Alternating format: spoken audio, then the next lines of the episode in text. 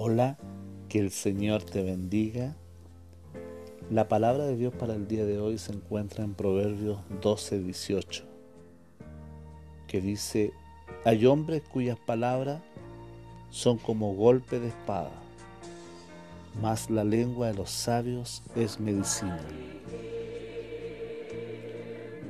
En mi caminar he observado por experiencia, por comentarios, por ver a otros que han sido muy ofendidos, heridos por palabras, por palabras maldichas, con mala intención, con desprecio, con menoscabo, con ofensa.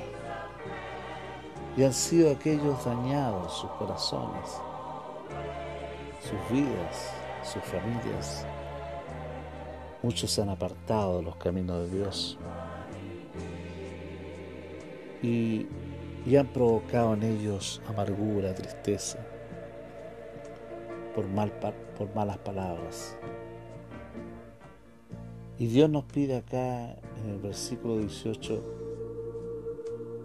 que la lengua de los sabios es como medicina que animan, que levantan, que consuelan con suavidad como la miel, que levantan, que proyectan, que empujan hacia un bienestar, hacia un mañana mejor, hacia un, un puedo, que hay un sendero, que hay una oportunidad que Dios nos ayude a que nuestro lenguaje sea como medicina, para no herir, no ofender, no destruir.